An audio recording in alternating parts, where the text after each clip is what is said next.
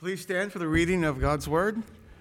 Reading from John chapter 12, verses 12 through 23. The next day, the large crowd that had come to the feast heard that Jesus was coming to Jerusalem.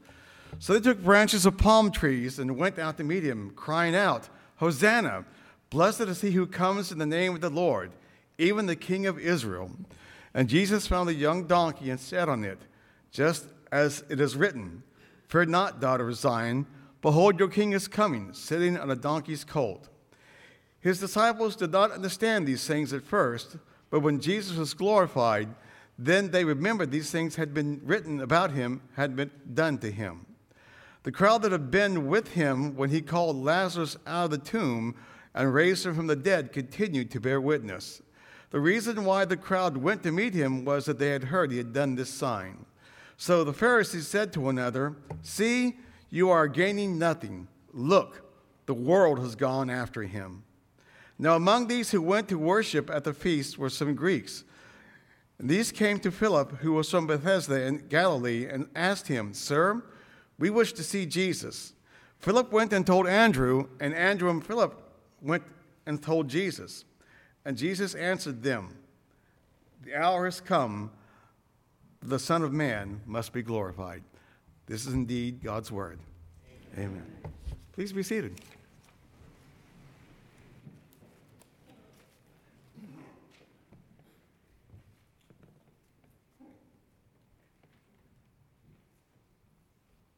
you want to follow along, stay in your Bibles in John chapter 12. A number of scripture will be on the screen behind me as in addition. Where are you on your spiritual journey?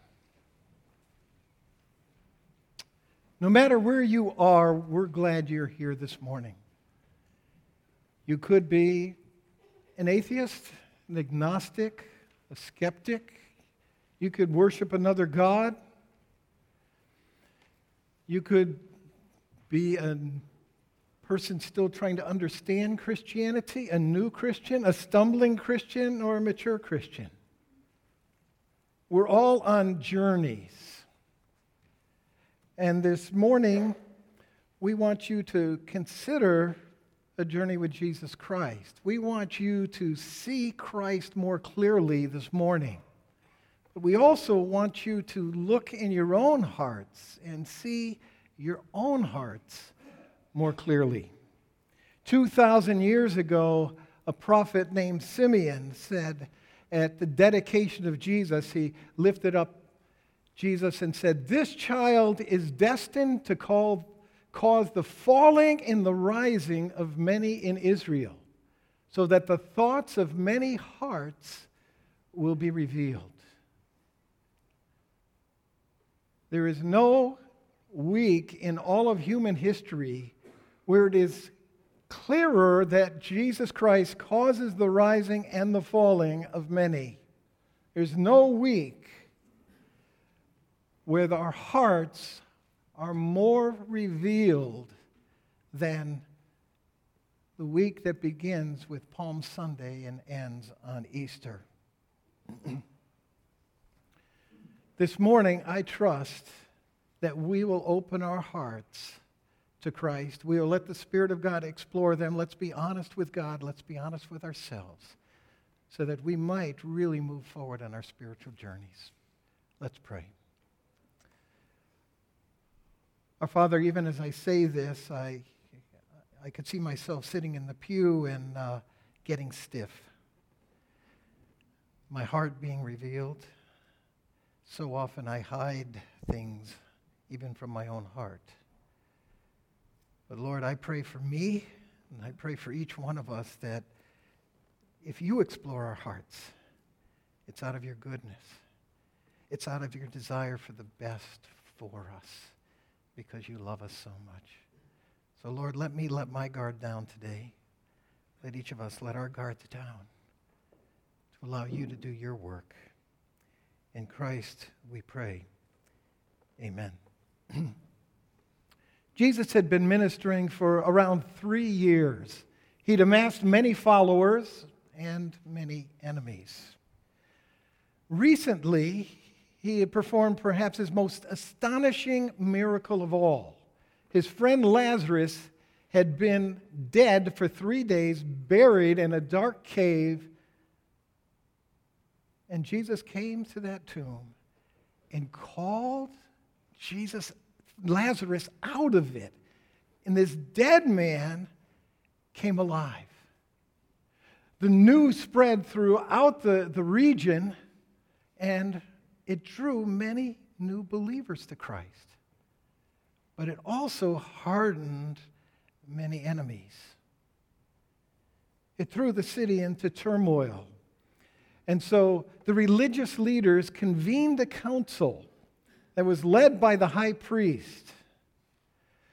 And they addressed this ruckus, and they saw the potential for an insurrection surrounding Jesus coming to be. And so at that point, they determined that Jesus must die. So that's the environment of what's going on in Palm Sunday.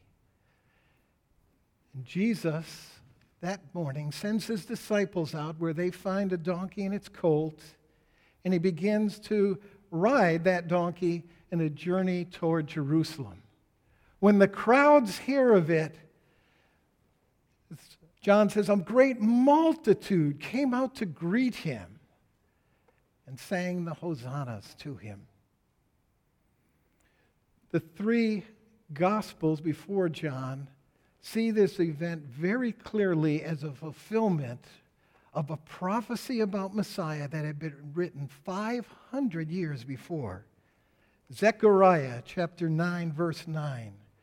Rejoice greatly, O daughter of Zion. Shout, daughter of Jerusalem.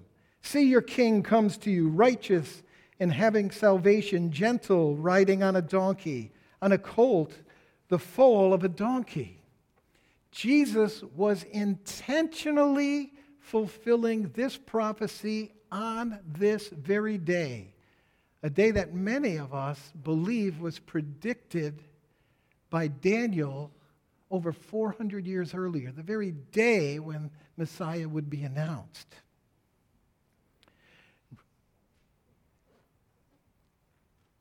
John takes this event and he shows us 4 different responses to this proclamation. So what I want each of us to do today is to see, do we fit one of these responses? The first one is of the crowd, and they're singing and they're chanting and they're praising of Jesus. And so many who come to church on Palm Sunday would probably see themselves in this multitude. I mean, we were here this morning, singing his praises, singing the hosannas, glory, Lord, and honor to the King of Kings. And that's what they were doing, this first group, the crowd. They joyfully proclaimed, Hosanna, blessed is the King who comes in the name of the Lord. Blessed is the King of Israel. So they are clearly saying Jesus is the long-awaited Messiah. He is the King of Israel. Also in their word, Hosanna, which literally means, save us now. They're proclaiming their cry that they want a Savior, that Jesus is the one who has come to save them. So, why do we see at the end of this event, Jesus saying these words? Though Jesus had done many signs before them, they still did not believe in him, so that the word spoken by the prophet Isaiah might be fulfilled. Lord, who's believed what he heard from us? To whom has the arm of the Lord been revealed? And so, while we look at this crowd and say, yeah, that's the way people should respond to Jesus, Jesus at the end says, they didn't believe. In the book of Luke, when he overlooks the city, he says, you did not recognize me. So how do we reconcile all of these praises about Jesus with the idea that they didn't really recognize him.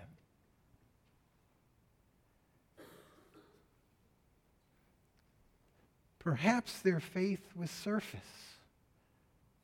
Perhaps they were churchgoer types who could sing all the hymns,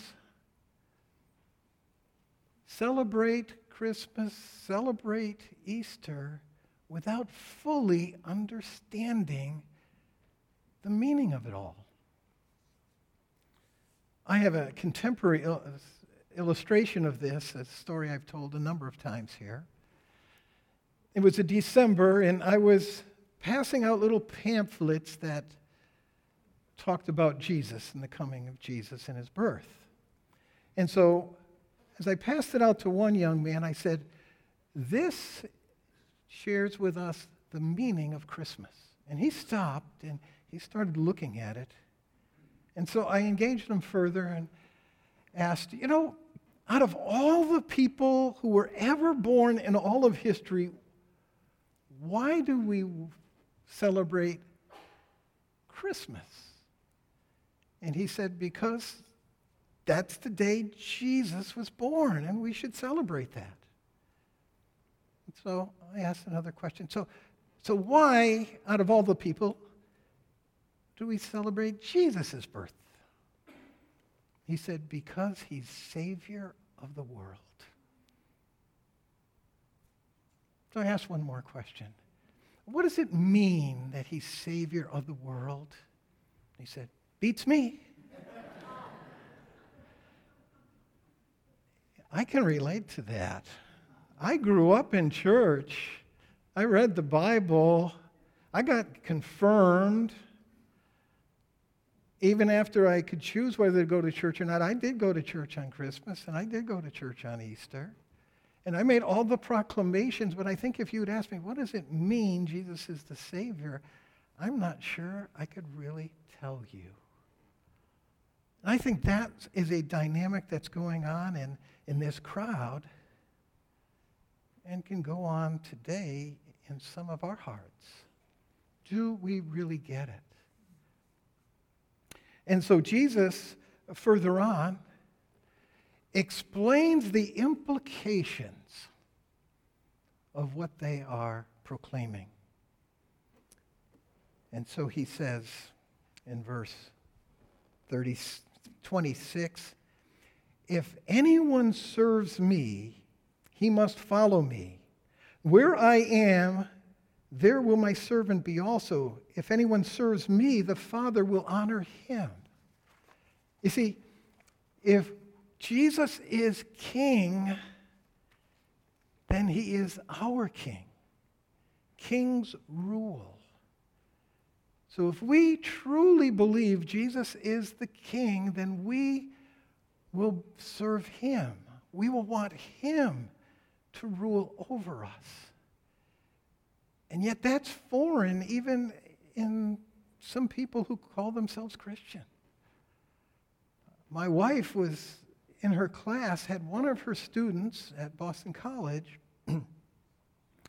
make the declaration saying, you know, if I wanted to have an abortion, which is clearly wrong in her faith and in Scripture, if I wanted to have an abortion, God would want me to have one because he wants me to be happy. And see, that's where a lot of people, the way a lot of people view God today, that God loves us and he wants us to be happy, so he serves us, giving us whatever we think is going to make us happy. Yeah, God wants our happiness. He loves us. He wants our joy. Jesus himself said, I pray these things, and I say these things to you, that my joy may be in you, that you may have my joy, you would have joy to the fullest. That's what Jesus wants in our lives. But the path to that isn't for us to tell God what's going to bring us fulfillment and meaning and happiness. It's to turn to the God who created the universe, who can share with us and guide us into what is going to fulfill us, what's going to really bring a joy that can surpass understanding. Second thing Jesus says, verse 32, "When I am lifted up from the earth, I'll draw all people to myself." He said this to show what kind of death he was going to die. See, the people shouted, "The King of Israel," but they didn't want to serve him. They shouted, "Hosanna, save us now," but they didn't get the idea that Jesus had come not to rule right now, but in his first coming to give his life to save them from their sin. What does it mean he's Savior? And a lot of people struggle with the idea that Jesus comes to save us from our sin. Now, is it because the news is so good, so wonderful? It's impossible to believe that God himself would come to earth, look at Bruce Daggett, all of the outward sin, all of the inward sin, all of the rebellion, all the pushback against God, and say, Jesus is going to take all of that sin and put it on the cross. Is it too good a news to believe? Or is it too difficult for us to acknowledge to ourselves that there is sin in our hearts, in our lives, our sin that deserves the judgment of God? If we want God to be holy, he can't accept our sin. If we want God to be just, he can't just brush it off, this rebellion against God. Is it too difficult for us to acknowledge who we are, like that Pharisee that Drew mentioned? He couldn't acknowledge it. The tax collector, good, he could say, "God, be merciful, be propitious to me, a sinner." It seems the crowd didn't get it or didn't want a Savior. So many of us here now might say, "Well, at first I thought maybe I was part of the crowd, but no, I've been to Westgate very regularly. I go to church, I read my Bible, I pray. I'm committed to Jesus. I may stumble along the way, but I'm committed. I'm more like the disciples." And that's the second group that shows up in this passage.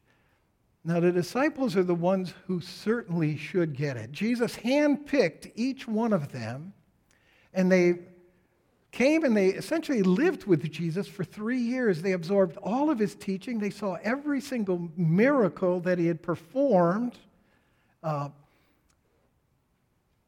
Certainly they get it. And they're traveling along with him, just, I'm sure, just absorbing all the praises and thinking, finally the people are getting this. They know who Jesus is. They're joining the team. But what does John say about it?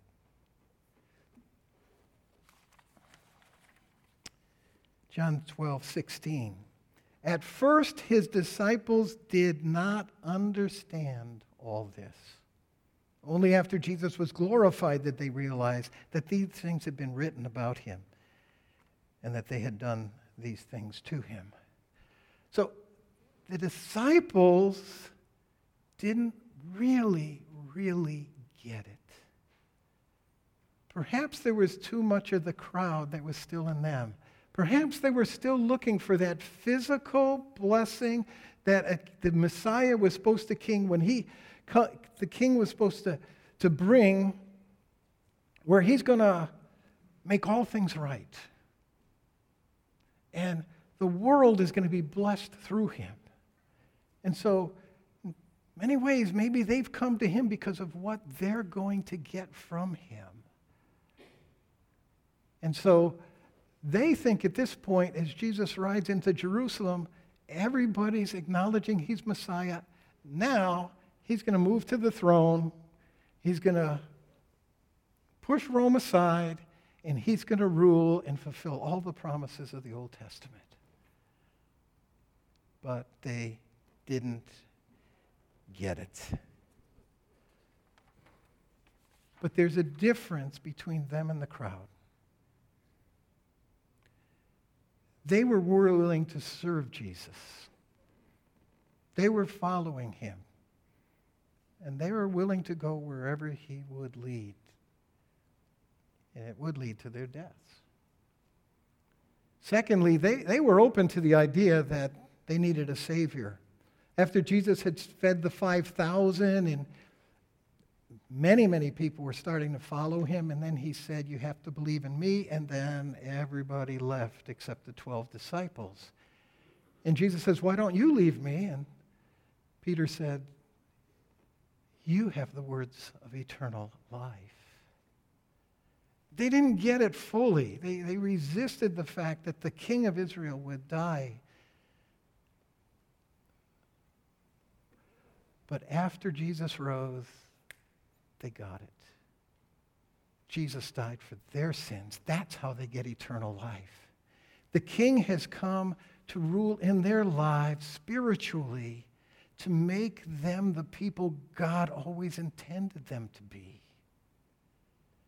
If you find yourself as a disciple of Jesus today, how clearly do you get these two truths about Jesus? Are you ready to let him rule your life? But also, are you able not only to understand Christ died for your sins, but to live out of that truth? We talk about it as living out of the gospel, the wonderful, beautiful news that Jesus came for us. God so loved us, he gave his only son.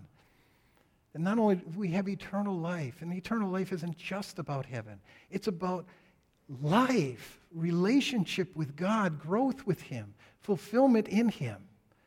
So it is in the cross of Jesus Christ where we find our identity as sons and daughters of the living God, where we find our significance, that the God of the universe gave the greatest gift possible, the life of his son, because he so treasures us, where we find our security knowing that our eternity is settled. And if God sent his son for us, isn't he really invested in our lives and everything in our lives? As disciples, it isn't just about learning more of the Bible. It's by growing deeper with Jesus Christ. Now, it's possible there's some here this morning who are skeptical or even opponents of Christ. We're glad you're here. And we want to respect your sincerity in your journey. Paul does in the book of Romans, the Apostle Paul, who the opposition was seeking his life. He said, they sincerely seek God, just not according to knowledge. So if Paul is able to recognize the sincerity in people who oppose him and oppose Christ, we too should honor that sincerity. And so we have this third group who are opponents of Jesus. It's the Pharisees. Now, this is a group that should have understood who Jesus is. They were the religious leaders. They were the teachers of the people. And they were steeped in Scripture. They knew every prophecy about the coming Messiah. They clearly knew Zechariah 9:9, that the Messiah is going to ride into Jerusalem on a donkey. But they didn't receive him. Instead, they were very threatened by him. And so we see their response in verse 19. So the Pharisees said to one another, see, this is getting us nowhere. Look how the whole world has gone after him. And what they mean by this is they've been putting up with Jesus. And now they're saying, this posture is not a good one because we're not accomplishing our goal. The whole world, look at them. They're all starting to follow Jesus. That's not the way it should be. In the book of Luke, some of the Pharisees in the crowds turned right to Jesus and he said, rebuke your disciples. See, their goal was silence Jesus. But Jesus wouldn't be silenced. And so they only had one other way to silence him. And we see that in verse 47 of chapter 11. After the resuscitation of Lazarus, it says, so the chief priests and the Pharisees gathered the council and said, what are we to do? This man performs many signs. If we let him go on like this, everyone will believe in him, and the Romans will come and take away both our people and our nation. Okay, do you see the reasoning here? They are trying to protect their nation. Jesus is stirring up all sorts of ideas of a Messiah who can take over, push Rome out. If Rome gets wind of this, they're going to come in and they're going to oppress and perhaps kill the Jews. And so the chief priest says, now, think about this. It's just one man's life, or it's the lives of all of us here in Israel. And so, if they really believed this, they were trying to protect the people. You know, there are opponents and critics of Christianity today who are trying to protect people from our message, from our morality, from what we say. They believe it's harmful. And I think we need to respect their sincerity in trying to do what they believe is right.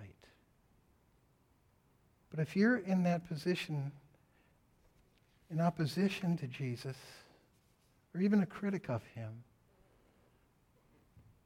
if you're sincere, seek more knowledge. Because we see in this very passage, as the chief priests came together, what do they say? Jesus has done many signs. There it was, right before him. They had seen miracle after miracle after miracle. They saw a dead man come alive, but they were pushing that aside. In fact, they attributed it to demons. They weren't open and honest. If you find yourself in opposition, don't be like them and brush away the proofs of Christianity. Look at Christians who truly follow Jesus. Consider the resurrection, which is the ultimate proof. You know, the Apostle Paul said, you know, if Jesus Christ isn't raised, then we are fools as Christians to believe that. It's a myth. And if we're telling others about it, we're spreading a lie. We are not to be honored, we're to be pitied. On the other hand, if Jesus Christ has been raised from the dead, then those who are his opponents have bought into a lie, are spreading lies unknowingly, and are to be pitied. Explore Jesus Christ. Open your hearts to the evidence. So we turn to the fourth group, which is probably looked at: the disciples who were for Jesus, the Pharisees who were against Jesus, and straddle between both. Why offend either? I'm not against either of you. And these are the Greeks, the seekers. And in many ways, we all should be seekers, trying to find out more about Jesus. We read it here in verse 20 and 21. Now there were some Greeks among us, among those who went up to worship at the feast. They came to Philip with a request. Sir, they said, we would see Jesus. Now, these, you're wondering, what are Greeks doing at the Jewish holy holidays of Passover? It's because they truly respected, honored, and admired the Jewish people, but not enough. They hadn't made a decision to convert. And so they would still come to the feast. There's an earlier passage where the Jews talk about a Roman centurion, and they say this, he loved the Jews, and he built them a synagogue. So there were these Gentiles who really valued and appreciated the Jewish people, but never converted. And that's what it seems these people are. They're seekers. They're not stuck in their polytheism. They're really looking at Judaism. And then they see this about Jesus, and what are they going to do? We want to see Jesus. We want to understand who Jesus is. And we got to say, that's great. Seek him out. But they're straddling the fence.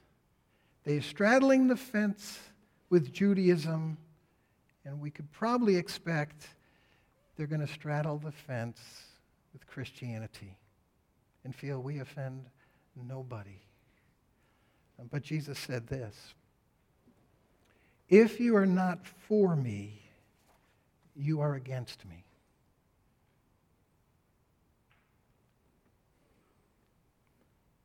If you're not for me, you are against me. See, we can't straddle the fence. I mean, think of the United States during the beginning of World War II, and we thought we could straddle. We're neutral. We're not for England or against them. We're not for Germany or against them. You know, everybody should love us. But by not being for the Western powers, Hitler would have taken over. We might as well been against them.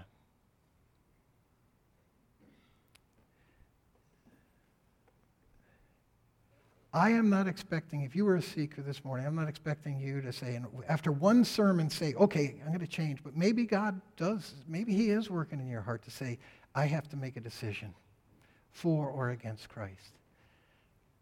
But minimally, continue to explore him, continue to seek him, and know that one day you need to make that decision, because not being for him is being against him.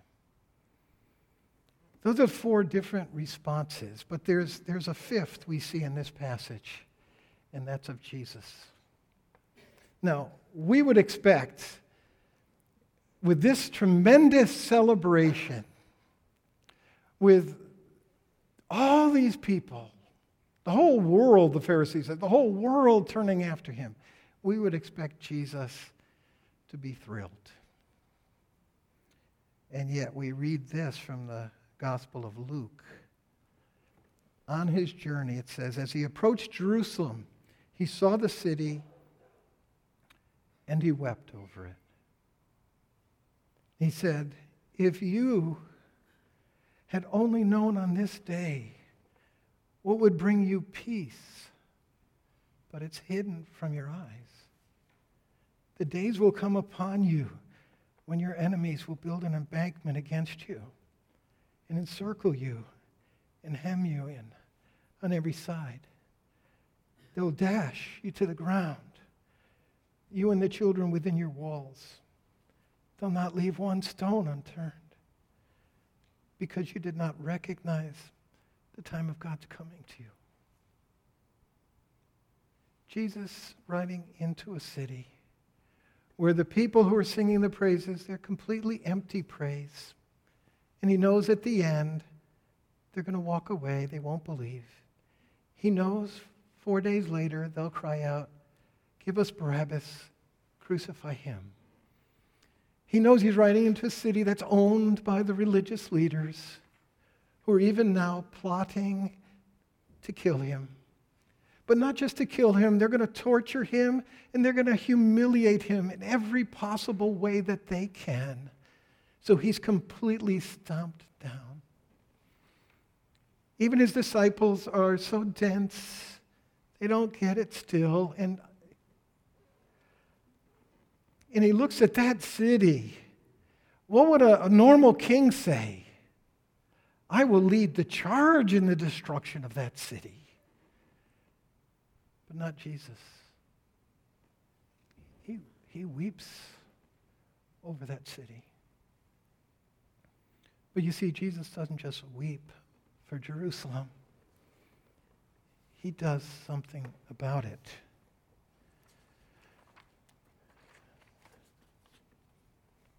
Verse 23, the hour has come for the Son of Man to be glorified.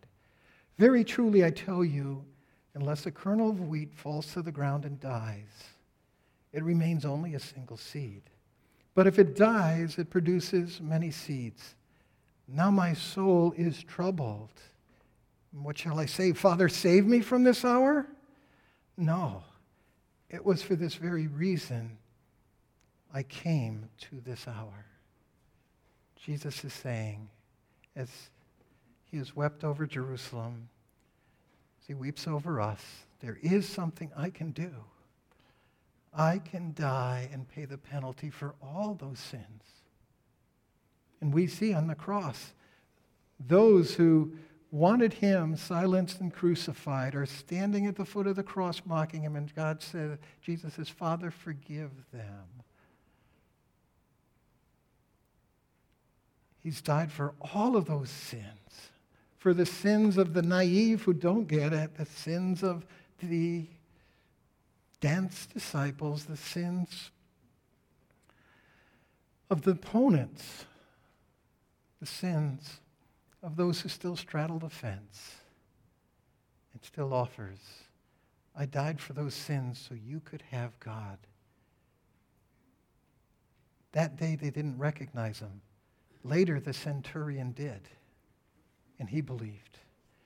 Later, one of the gravest opponents of Jesus named Saul, who became Paul, believed. Jesus died for us. He just says, can you accept it? Can you recognize I've come as your Savior, and can you embrace it? We celebrate Jesus is the King. A lot of people resist him being king, and I just ask this. If Jesus knows everything about your heart, where you are, and took all of that and put it on the cross, isn't that the king you want to follow? Our Father, we thank you for Jesus Christ.